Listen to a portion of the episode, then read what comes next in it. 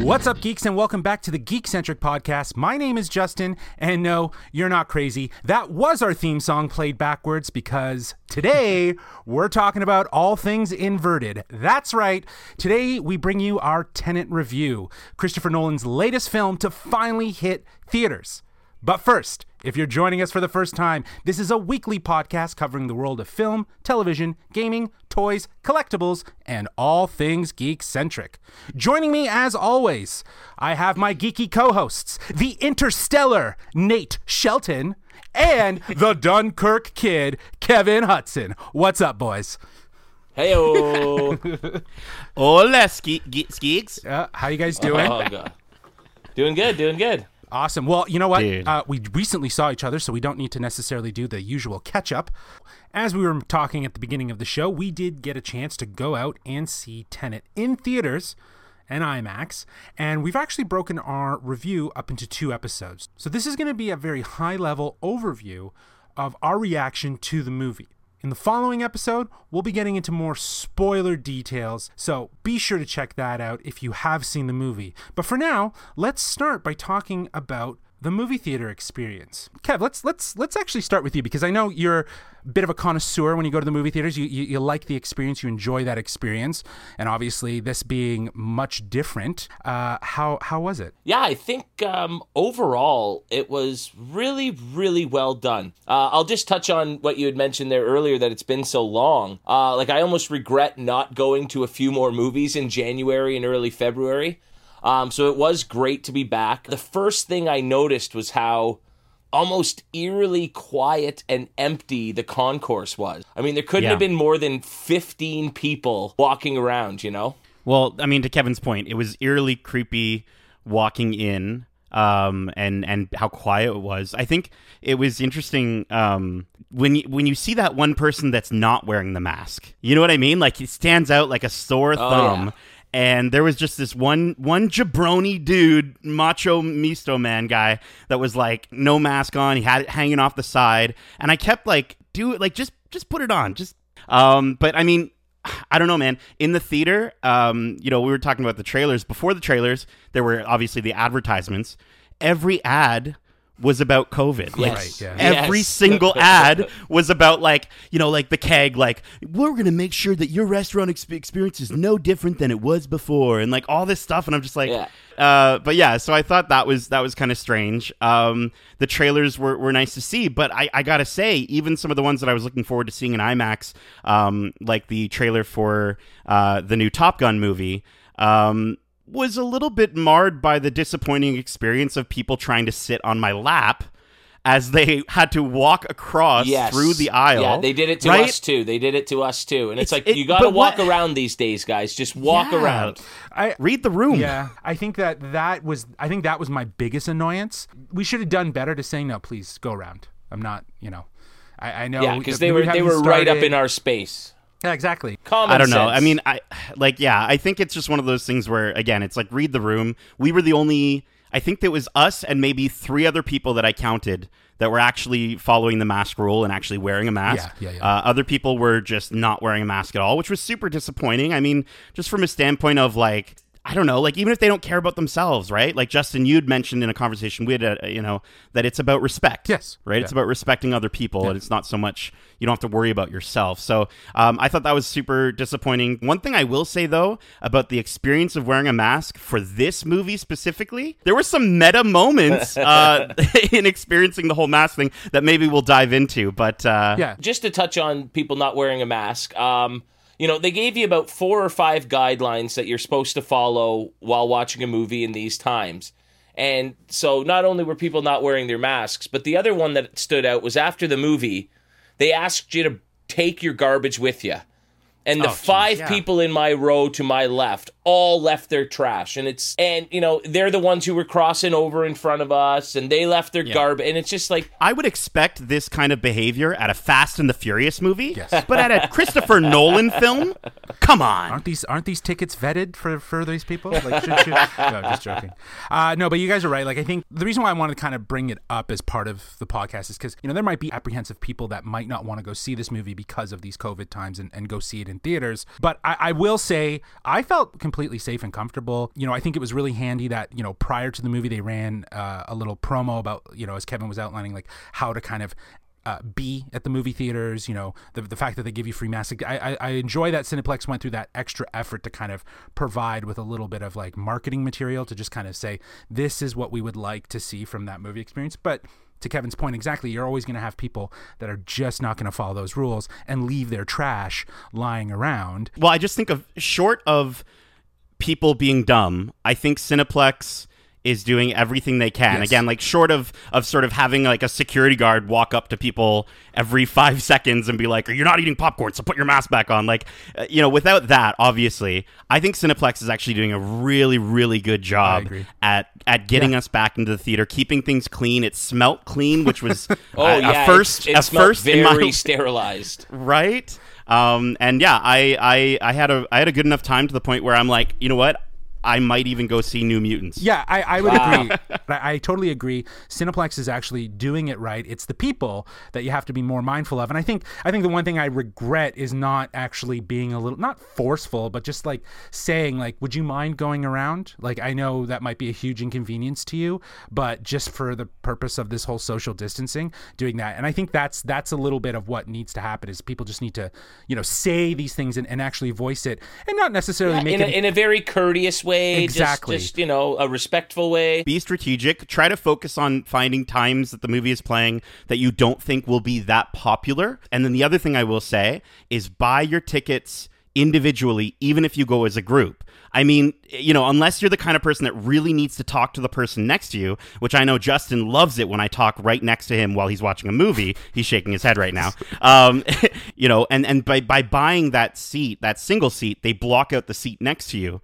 So it's the best way to really ensure you're getting the most room away from people. And what you're saying is basically you can still go to the movies with people that are not necessarily in your bubble. It's crazy to go to a movie that was sold out and there were still only about 25 people in the theater, right? Like, I'm not sure how long that's going to last. Yeah. I don't know. I'm not going to rush back to the theater anytime soon, I don't think. This was a very special occasion. Sure. The only reason I went is because it's a movie everybody's been looking forward to for years, and it's an IMAX experience. It was a great way to get back into it, but you know, every single movie that comes out, I'm not going to be rushing to see it in theaters. You know, as good a job as they're doing, it's just, you know, it's not something I need to do right now. That's just me personally. For anybody sort of a little hesitant, you know, it's obviously within your own level of comfort, but I would say, you know, they've done a great job.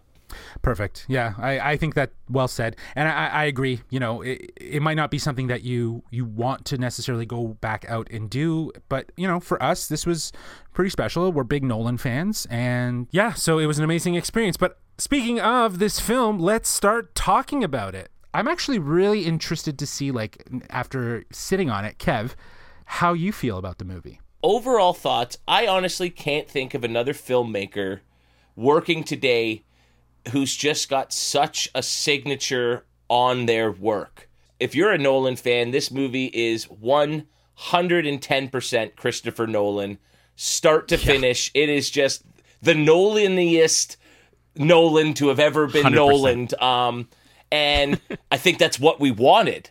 So while certain aspects still have me either scratching my head or going, oh, is that really the best way to do that? I think overall it was a really phenomenal, innovative, daring movie that just had the Nolan stamp all over it. I really enjoyed myself. Nate, your thoughts?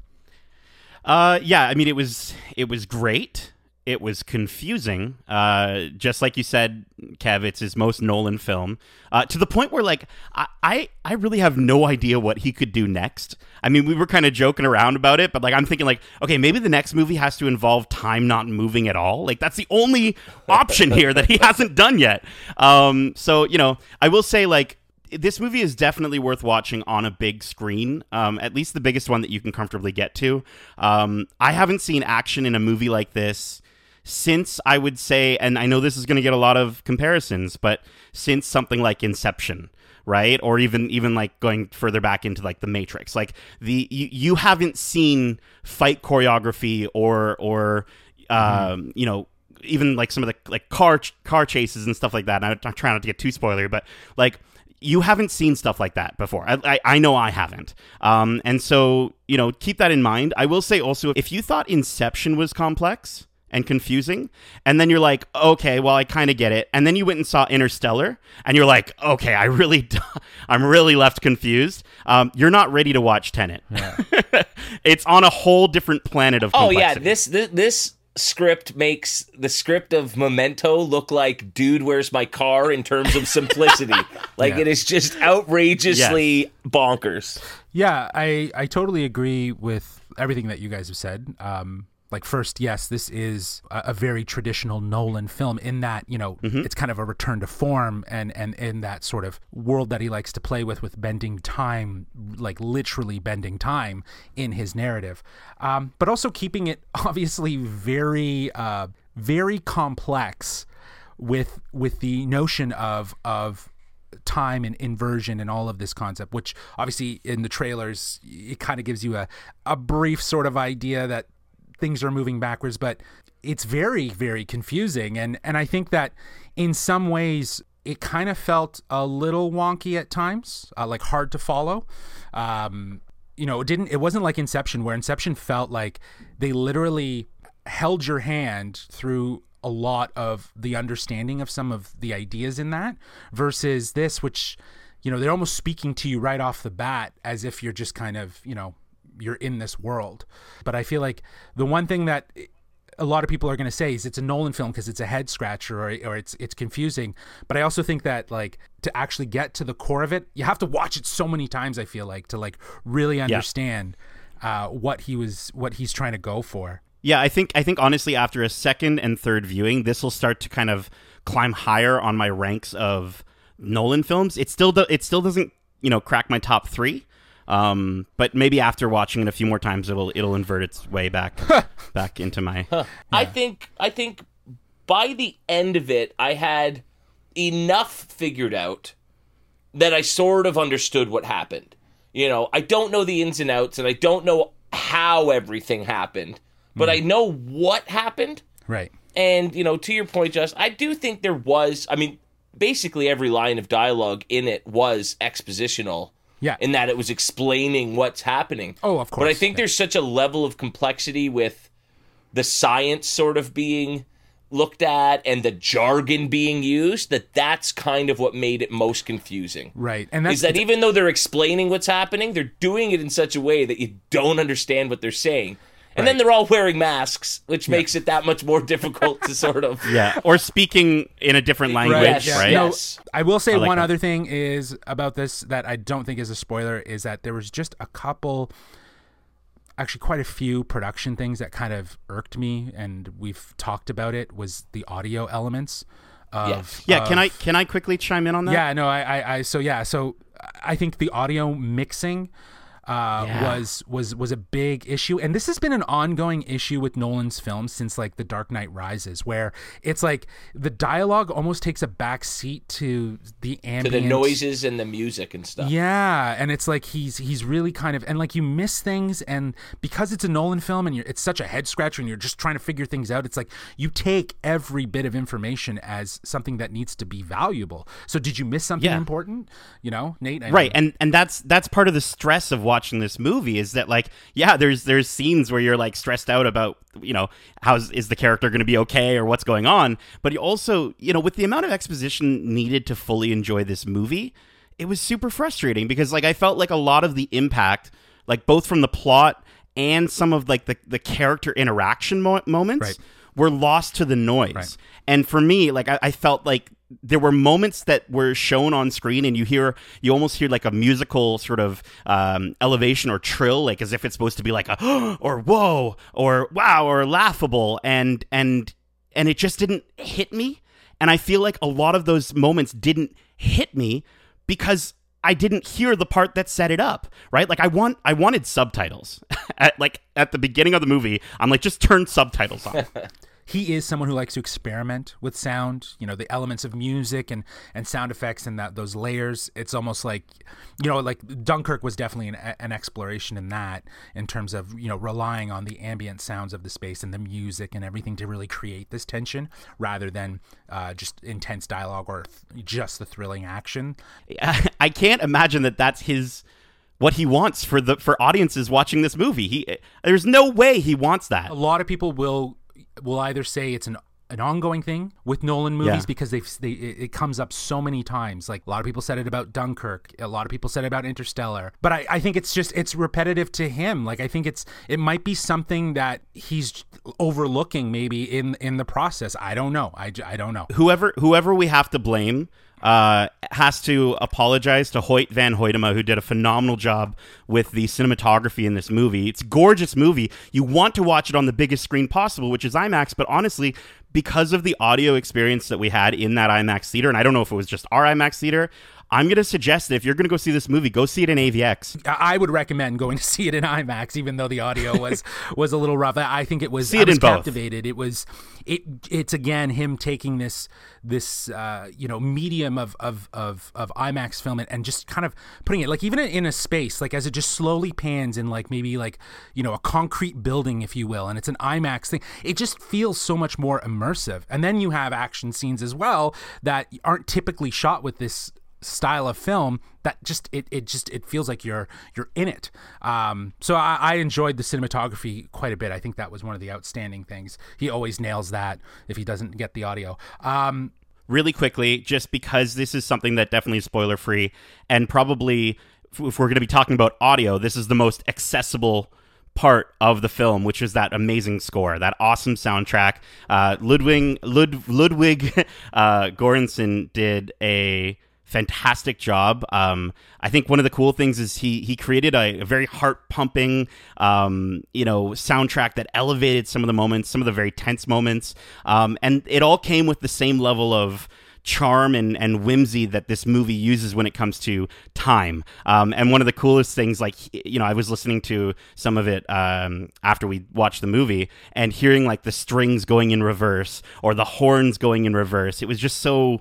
It was so fresh, and honestly, it holds its own for Nolan film soundtracks. Right, and it's obviously a different composer. But it carried those themes. It's almost like the evolution of that Nolan soundtrack, right? It's the same familiar style, but just evolved in the next... It sounded like his rendition of Hans Zimmer-inspired score. Like, I'm sure he's a young kid, right? Like, he's young, and he's, you know, killing it in this composing business, having such great opportunities, and I'm sure, you know, getting asked to do a Nolan film and filling into the shoes for Zimmer, who was busy, I think, working on Dune at the time, mm-hmm, which couldn't dedicate time. He, you know, stepped in, and I think, you know, probably did his sort of interpretation based on, as you mentioned, Kev, like inspired from other scores of Nolan. So he still gave it his own with like the rolling drums and things like that. Like there were parts of the score that sounded very much like he was taking from what Zimmer did, yeah, and then other parts that were very much like I was